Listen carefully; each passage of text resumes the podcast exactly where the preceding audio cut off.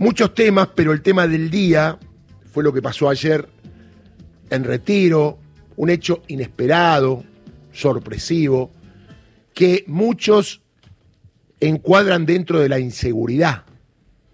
La verdad que no es dentro de la inseguridad. Estaban las condiciones dadas. Había un viaje en subte, había dos personas que iban, estaba la gente que controlaba el subte, estaba dando vuelta como siempre una policía que lamentablemente le mandamos saludos a su familia, encontró la muerte en el cumplimiento de su deber, pero no fue un tiroteo, no hubo un robo, no era pungas, no hubo arrebatos, no fue un hecho que viene directamente de la inseguridad, pero los medios hegemónicos que tenemos en la Argentina enseguida apuntan contra la inseguridad. Pero como están tan en la grieta y tienen tanto odio, se olvidaron que Retiro queda en la capital federal. Queda en Cava. No tiene nada que ver el gobierno nacional, más allá de la custodia de la Policía Federal en los lugares que tiene que custodiar. Porque acá se hizo mucho ruido con la Policía Metropolitana, que es la que cuida a los ciudadanos porteños o los que vienen en la ciudad de Buenos Aires. El hecho triste, lamentable, no me gusta burgar a mí en el dolor, ni sacar conclusiones desde el dolor, pero así lo hacen los medios, así lo hacen los políticos que caranchean con la muerte, y es muy triste que esto pase, porque más allá del dolor que tenga la familia, todo el estupor que nos produce a todos que en estas circunstancias realmente imprevisibles ocurra la muerte de una persona. Pero ¿qué pasa? Ya no está más esa persona. El dolor es su familia, de acá al viernes no hablamos más del tema. Seguramente hoy despiden sus restos y el viernes no hablamos más del tema. Pero sirve para qué? Para hablar de muchas cosas que pasan en la ciudad de Buenos Aires. Primer tema, no es la ciudad más segura del mundo, aunque no sea un hecho de inseguridad. Porque como que en retiro con tanta gente hay una sola policía dando vuelta a ver qué pasa. Si viene una bandita de 10, ¿qué hacemos? Punto uno.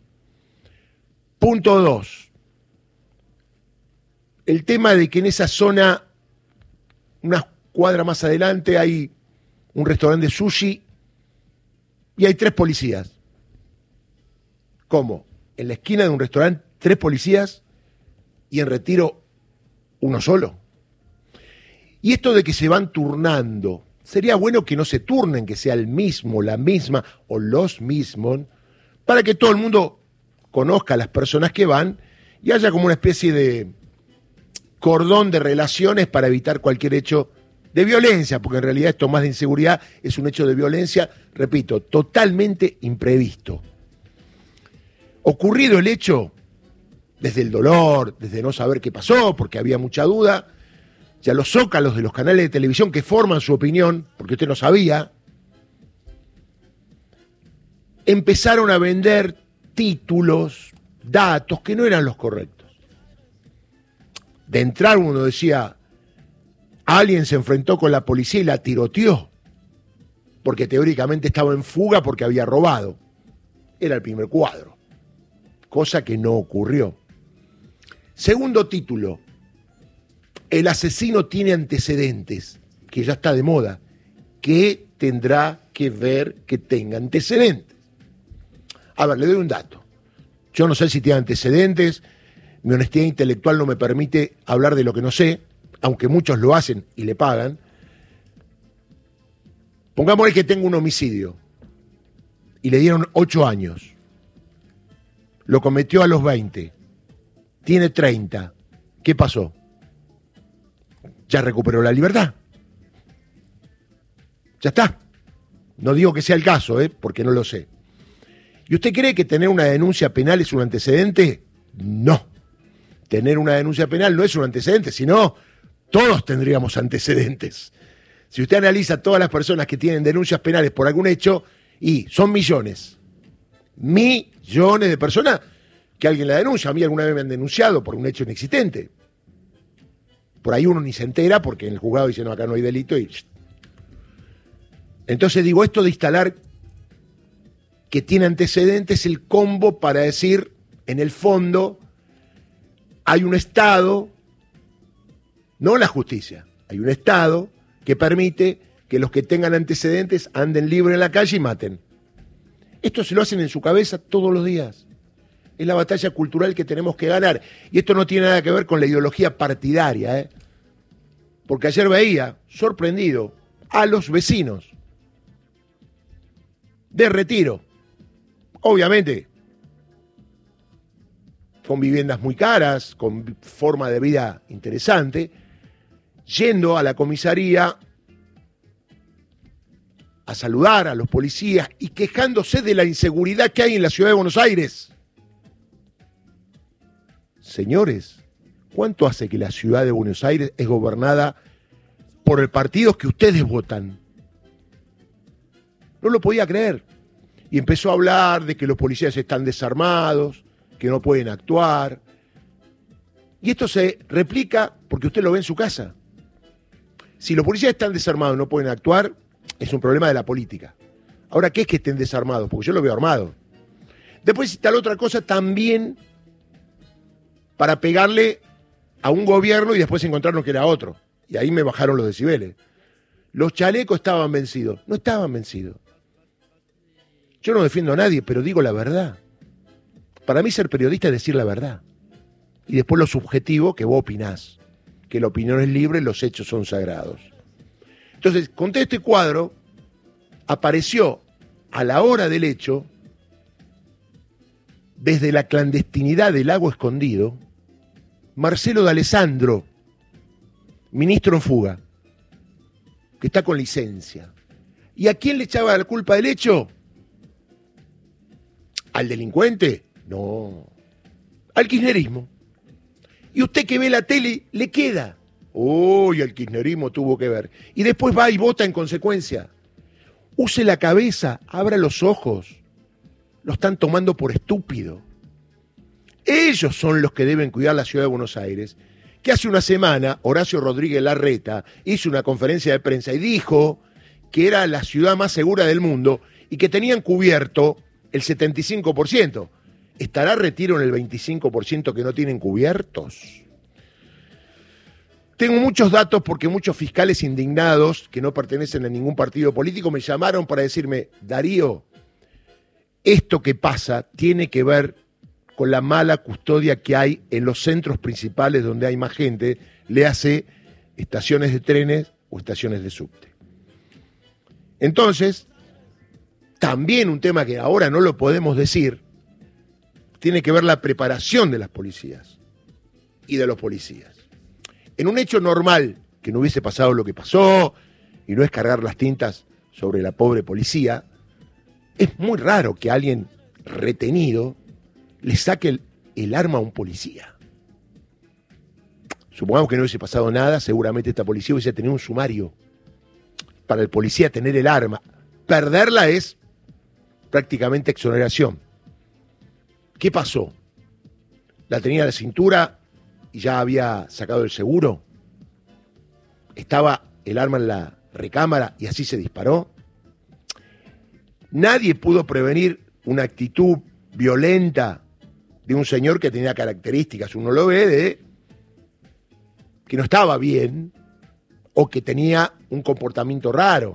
Entonces, no ir una sola persona, sino un grupo de personas a ver que ese señor, que teóricamente estaba rengo, pero después cuando disparó salió corriendo como Usain Bolt, entonces hay que analizar qué pasó, le haya pasado lo que esta mujer sufrió.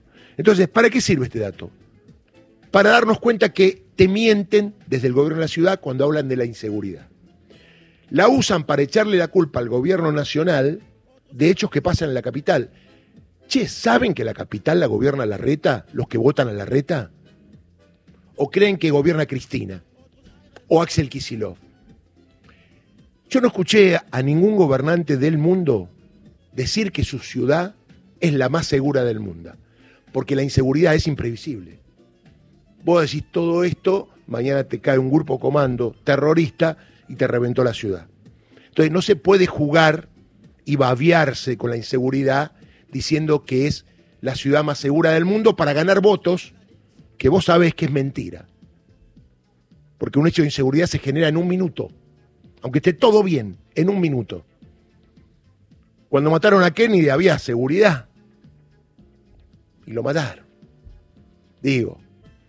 Entonces, lo que hay que decir es que no se puede caranchar, que no se puede utilizar la muerte de conciudadanos, en este caso una policía, también haciendo uso del dolor, que tiene dos chiquitos.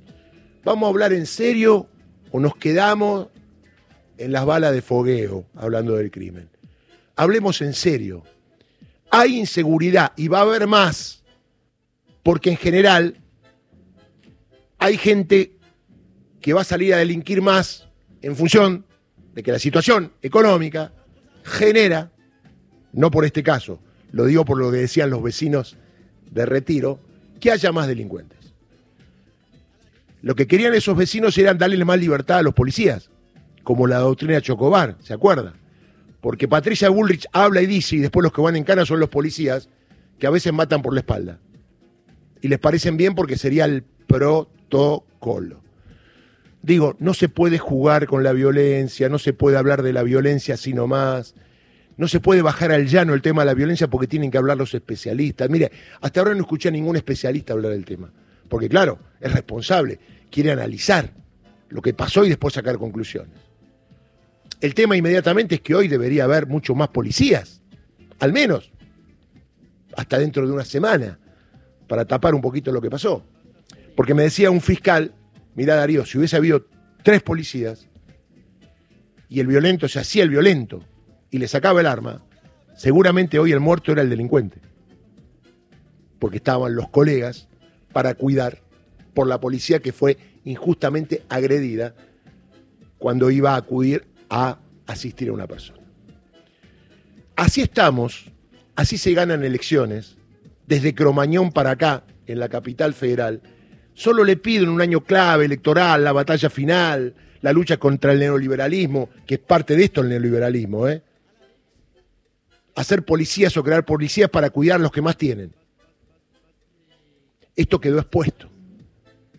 La reta miente permanentemente y lamentablemente, digo porque muchos critican que el gobierno nacional se da tiro en los pies, la reta se da tiro en la pelada. Porque cada vez que está diciendo algo se ve que está con mala vibra. Dice algo, ¡pum!, pasa lo contrario. Y queda expuesto. Y lamentablemente, esto lo vamos a hablar con Gustavo después, ese discurso que la gente compra, y yo no sé por qué lo compra, y él me va a decir, no, porque esa gente quiere escuchar a esas personas que dicen lo que ellos quieren escuchar. Pero lo que dicen está mal y lo que escuchan ustedes también está mal. No es verdad. Viven en una ficción. Se van a llevar puesto un país. Ustedes los que votan a los neoliberales. Porque no es culpa de los dirigentes, ¿eh? es culpa de los que tenemos DNI, que vamos y votamos. Vamos y votamos. Por eso el DNI es la principal herramienta, vaya guardándolo ya, ¿eh? para agosto, donde usted será responsable de lo que pasa en la Argentina. Y usted también es responsable que no haya policías. Porque debe exigirle al gobierno de la ciudad que haya policías. Porque después el drama, el dolor, nos quejamos, etc. Y repito, el jueves o viernes más tardar, no hablamos más del tema. Y como le digo siempre, hace más de 20 años, y se lo vuelvo a decir, lamentablemente, hasta el próximo muerto que genere zócalos amarillos. La actualidad dice presente.